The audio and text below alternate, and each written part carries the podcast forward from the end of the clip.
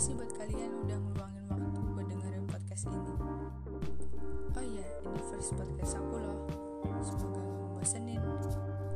Pada podcast kali ini aku bakal ngebahas tentang future planning. Future planning artinya rencana masa depan. Iya, rencana masa depan. Siapa sih yang gak punya rencana masa depan?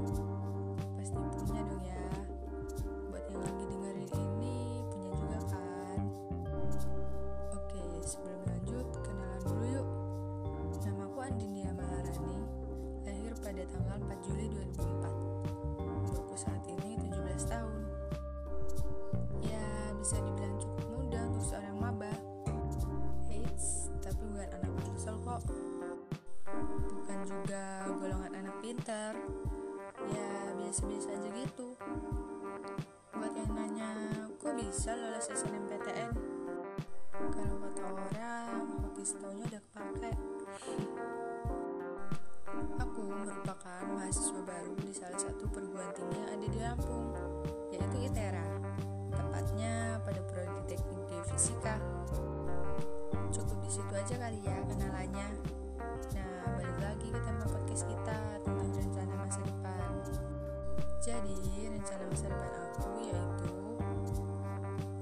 dalam waktu dekat ini aku bakal fokus dulu buat PPLK Kerjain semua tugas yang dikasih dengan baik Terus setelah PPLK aku bakal fokus buat kuliah. Belajar buat ngelatih soft skill Belajar ningkatin public speaking Aktif organisasi kampus. Bisa dapat IPK di atas 3 Kalau bisa sih di atas 3,5 deh. Terus jadi mahasiswa yang berguna bagi masyarakat. Dan tentunya ngebahagiain kedua orang tua. Semoga sih nggak cuma jadi wacana termasuk kaum berbahan juga soalnya. Nah itu dia beberapa rencana masa depan aku. Terima kasih buat kalian yang udah dengerin sampai selesai. Semoga kalian sehat selalu. And stay safe teman-teman